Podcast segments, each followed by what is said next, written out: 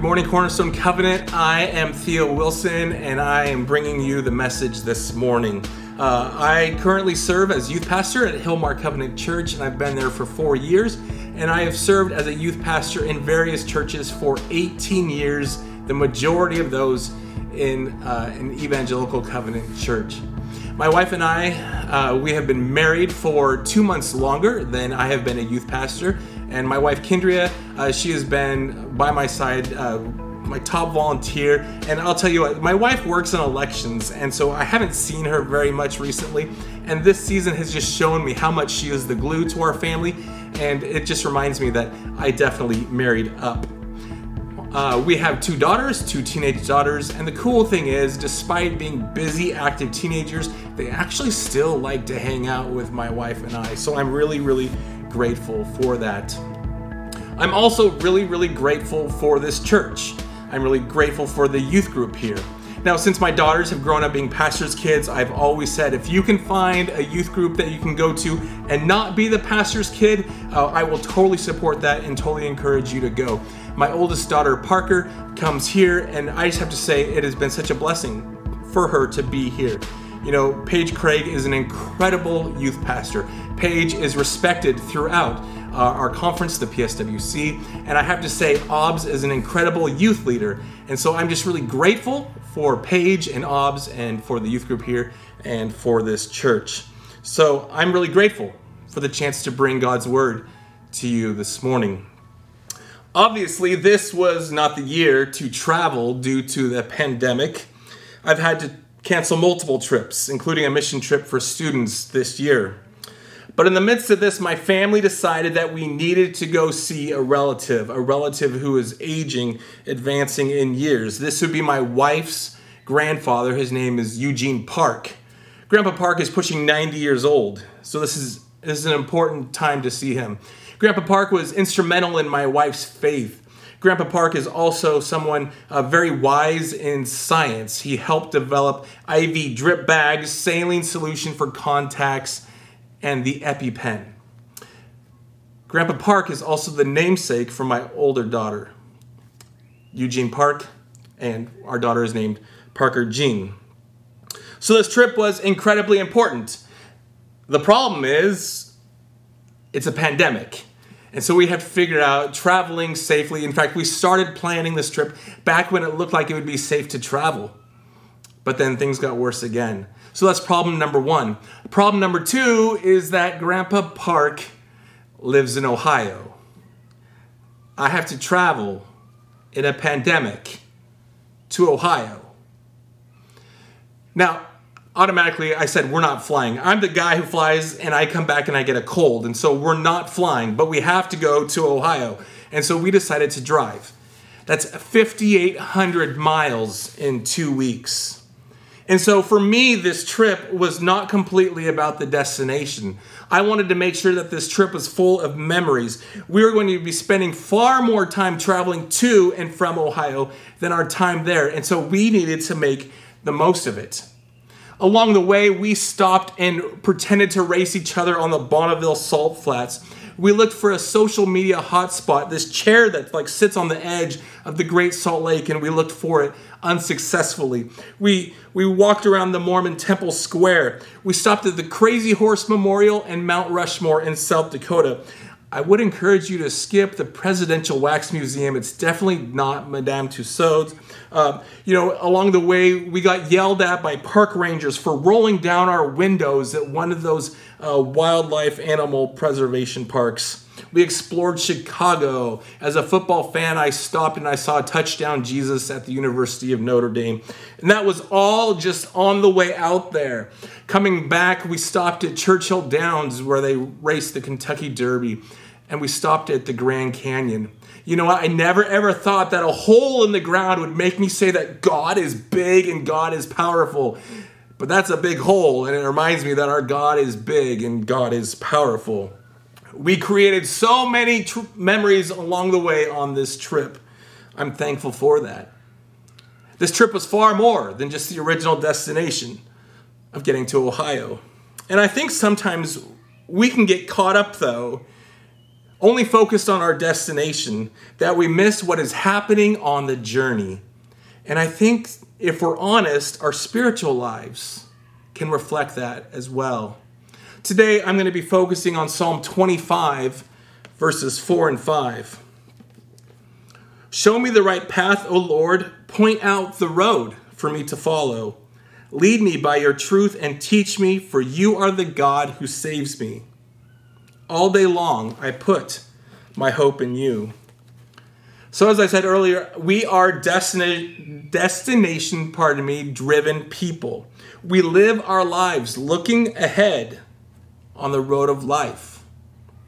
We ask questions like, when will we get there? And right now, the questions that we're asking about life is, when will COVID be over? When is this rough season going to be over? When will this issue within my family die down? When will work kind of, you know, play itself out and work things out? When, when, when? What is your when question this morning as you sit there watching this? For me, just like everyone else, yes, I ask when will COVID be over? I ask when will my kids return to normal? Will my kids' life return to normal, I should say? When can I run my youth group ministry the way I did before? In my church, we've gone through a lot of transition, including uh, the senior pastor stepping out. When will transition stop and when will things become normal again? And while we are currently looking ahead at the destination, at the when, we need to stop and remember that God is with us. While we are currently, you know, looking down the road saying, when is this going to work out? We have to remind ourselves that God is right there with us in this moment on the road in the path of life. And God wants this moment, this spot in the middle of the journey, to not just be a means to an end, but to be part of the overall experience of our relationship with Him. You know, imagine that road trip that I took with my family. Imagine we got out of the car and we're taking in some big sight and we're just kind of basking in it. And all of a sudden, one of my kids just say, When are we getting to Ohio? They would totally miss the experience of what we had there in that moment. God doesn't want just to be the God of your destination, the God of your when, but God wants to be the God of your journey, the God of now, the God of this moment, and also the God of when. Psalm 25, verse 4 Show me the right path, O Lord. Point out the road for me to follow. But do we ever do this? Do we ever ask God for directions and then you're like, well, I'll take it from here. Thank you, big man in the sky. I mean, don't we often approach God with our agendas and our ideas, and we want to kind of like add a little bit of faith to it as well? Or instead of asking God to point out the road for us, can't we be guilty of pointing out to God the road that we think we should take, and then we ask Him to bless it? Or sometimes we go into prayer until we feel comfortable or, or something small changed and we say, you know what, this is the way I'm going to go. Thanks God got it from here. But you see, God doesn't want to just point out the direction for us to go and then have us go solo. God desires a relationship with us and to walk with us in the details of this journey. I just think we can be so guilty of going to God and saying, God, show me the way to go. And then as soon as He does, we kind of take off and we go solo until we hit a bump in the road. And then we turn around and we're like, okay, God, uh, hit the bump. Please help me. But God wants to be with you in a way that you know He is there. God wants His presence to be real with you each step along the way. Just think about it. The creator of the universe, the creator of the Grand Canyon, wants you to know that He is with you in the details of your journey. We say, God, show me the way. And God doesn't just point out and say, over there. God says, I'm here with you, leading you in the way. The same God who walked with the Hebrews in the Exodus and out into the wilderness, walks with you today in the wilderness of 2020 when we have no idea what is coming next. The God who is the same yesterday, today, and forever is walking with you on your journey. The God who has been faithful to you in your past, and you have stories of his past faithfulness, he is still walking with you today and wants you to know that and to not forget him as he walks with you. Don't go solo when this God who has been faithful to you in the past is saying, I am walking with you still today. God does not point out the way and then abandon us to go on our own, but God is the God of the journey we are on. We are not alone. And on this journey, God is desiring for you to grow more and more into the image of His Son. Psalm 25, verse 5 Lead me by your truth and teach me, for you are the God who saves me. See, as God leads us into His truth and his, He teaches us, He desires to help us grow more and more into the image of His Son. Like a parent who takes their child when things are hard. And they use that moment to teach them and to develop the strength of their character. God wants to take these moments on our journey of life and take these moments and help us to grow into the image of His Son, to mold us into the image of His Son, who at Gethsemane said, I really don't want to go through this. Take this cup from me, but only if it's your will. Only your will be done, not mine. God is working in these times of our journey that are difficult to transform us into the image of his son, to teach us in the way to go, the way that we should be. Now, we love verses like Romans 8:28. Let me read it for you. Romans 8:28. And we know that God causes everything to work together for the good of those who love God and are called according to his purpose. That's a great verse to read in the morning as we sit down and we, we drink our coffee. That's a great devotional verse. But sometimes we stop there when, when I think it's really important that we keep reading, that we read verse 29 as well. For God knew his people in advance, and he chose them to become like his son so that his son would be the firstborn among many brothers and sisters. God chose you to be like Jesus. On this journey of life, on the path that we're taking, God desires for you to grow more and more into the image of his son. We can focus on the end destination, on the when. When am I getting there? Jesus is saying, we're going to talk about you becoming more like Jesus. That is God's focus for you. And as we grow in our faith and as we grow in our spiritual maturity and our Christ likeness, it helps us to deal with the bumps and the bends in the road that we aren't prepared for. But this begs the question Are you making the effort to get to know Jesus in order to be like him? Just as we can be guilty of asking God for a direction and then taking it from there, we can be just as guilty of taking just a little bit of Jesus. We get that one verse that gives us a spiritual buzz, and then we, we kind of take it from there. But ask yourself Am I getting to know Jesus deeply? Am I really spending time with Him? Am I spending enough time with Him that He is influencing me and the decisions that I make on this path that I am on. As Psalm 25 says, lead me, teach me, show me the right path. Jesus, living like Jesus, is the right path. You know, I tell students all the time show me who your friends are. Whoever your friends are is going to be who you are going to become. We become like the person that we hang out with.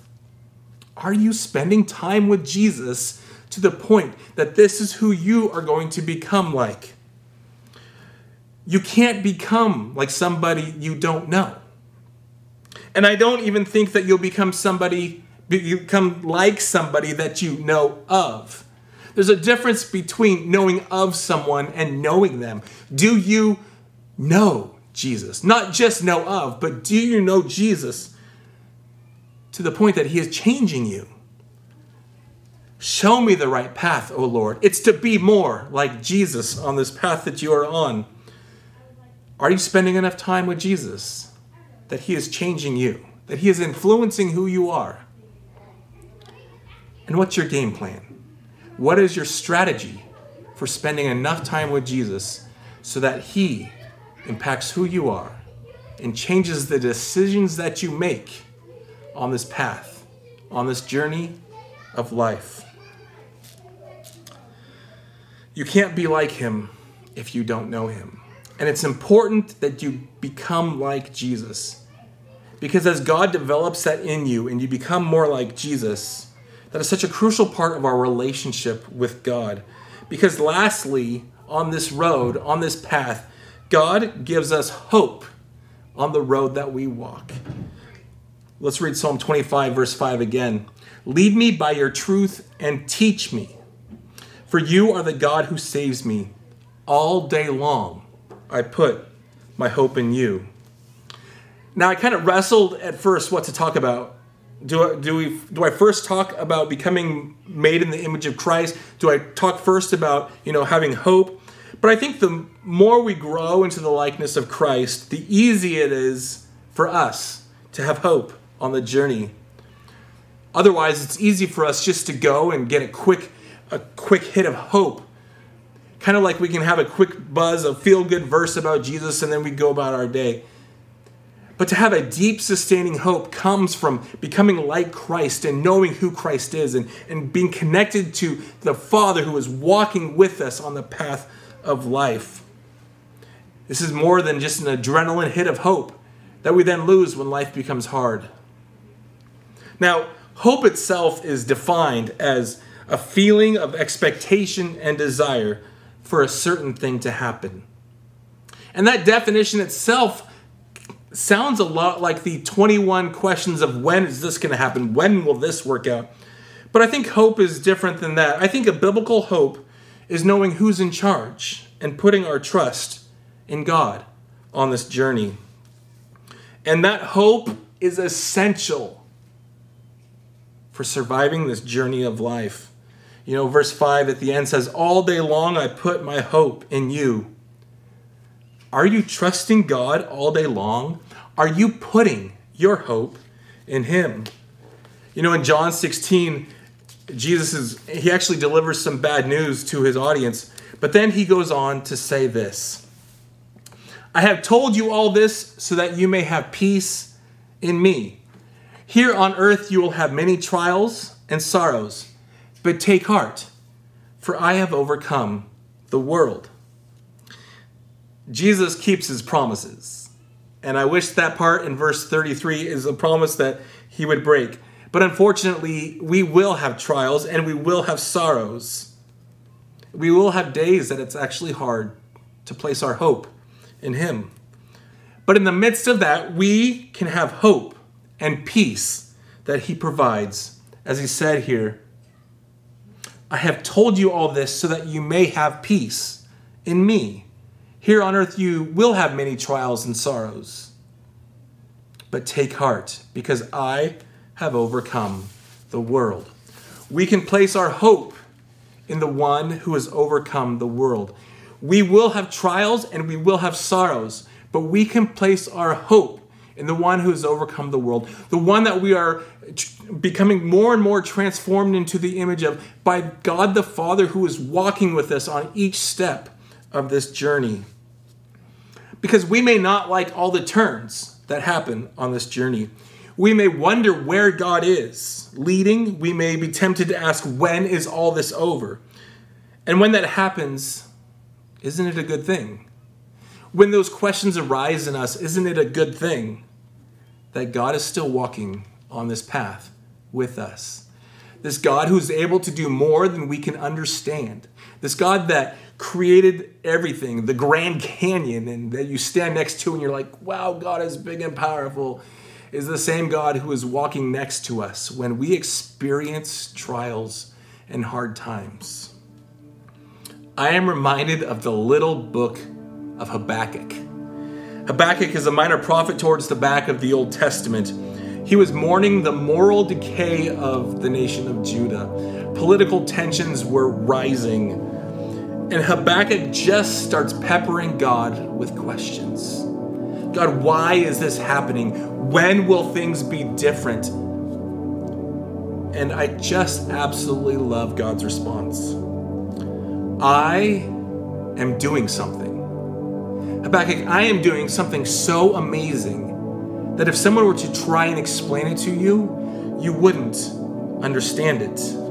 You see, as we walk this journey of life with a God who walks with us, He is intimately involved in developing our strength and character, and He does unbelievable things. That is where we place our hope in the God who does unbelievable things. So I just want to ask you a couple questions to wrap this up. Some questions to consider. What is it you're saying? When will this happen? Or when will this end? Or something along the lines like that. What are you focused on so much? What's the destination that you're focusing on so much that you are missing out on what God has for you in this moment? COVID has been the great interrupter, but I think that the season of COVID can be the great teacher. And what is God wanting to teach you in this moment, or whatever moment is that you're saying, when will this be over? How are you getting to know the teachings and truth that God has for us, which has been lived out in the life of Jesus Christ? Are you spending time with Jesus on the daily to get to know Him, to get to know the path that we should be living on? On the daily. Are you spending enough time with Jesus so that He's influencing you and so that you are looking more and more like Christ in your decisions? And lastly, are you placing your hope in this God who is walking with you? Are you placing your hope in this God who can do unbelievable things? If we were to stop and look at your social media, does your social media reflect hope in God or does it reflect anxiety about what's happening in the world around you? We say, God, guide us, teach us, point us on the way to go. And He does. And not only does He point, but He walks with us. And so let me just end with Second Thessalonians 2 16 through 17. Now may our Lord Jesus Christ Himself and God our Father, who loved us and by His grace gave us eternal comfort and a wonderful hope comfort you, and strengthen you. On this life we walk on, we are not alone. God is with us. The God who does unbelievable things, God is with us.